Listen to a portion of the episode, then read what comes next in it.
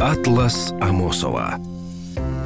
Палац Курисів в Одеській області спорудження в архітектурному плані унікальне для України. Замок у мавританському стилі розташований в селі Петрівка, недалеко від Тулігульського лиману. Садиба навіть у напівзруйнованому стані вражає мандрівників своєю монументальністю. Колись тут розташовувався родовий маєток підполковника Івана Куреся. Палац будували довго і добудували вже після смерті його першого власника. Архітектурна композиція палацового ансамблю втілює мавританський стиль із використанням елементів готики. Такий тип споруди різко контрастував із іншими стародавніми будинками, які знаходилися у той час в Україні.